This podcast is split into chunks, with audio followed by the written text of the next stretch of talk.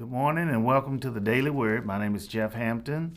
Glad you've joined us today. This week we've been looking at the story of Zacchaeus, and uh, we're now at the conclusion of this wonderful story of Jesus uh, meeting Zacchaeus. And I'm going to read for you uh, verses 8 through 10. And it says, But Zacchaeus stood and said to the Lord, Look, Lord, here and now I give half of my possessions to the poor, and if you have cheated anybody out of anything, I will pay back four times the amount. If I have cheated anybody out of anything, I will pay back four times the amount.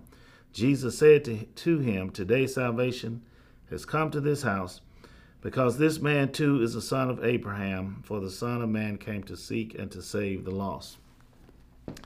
Uh, this conclusion to the story of Zacchaeus, we could talk about it for a long time, but the short story is that he was moved and that his heart did change and something lined up and where he was a changed man. He heard the message of Christ, he felt it in his heart.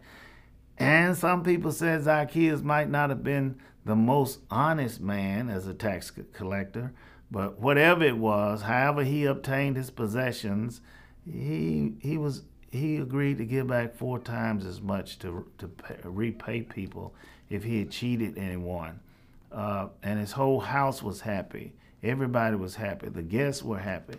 He was an example for the other tax collectors, all because Jesus was passing through Jericho without an agenda. And uh, so we pass through life without an agenda. We know people are watching us as Christian people and we stop and we invite people to be our friends. We don't worry about the outcome, but we hope that the Spirit of Christ, that our cup overflows and just spills onto them, and they become people who then go out and bless others. So, whereas one man came through, passing through Jericho, he leaves Zacchaeus in place, who is just blessing people all over the place because he was a tax collector. So, I don't know how many tax collectors there were, but he was collecting a lot of taxes. So a lot of people were blessed because Jesus passed through Jericho. So enjoy your day as you're passing through, be in the hands and feet of Christ, and hope you have a wonderful weekend. Amen.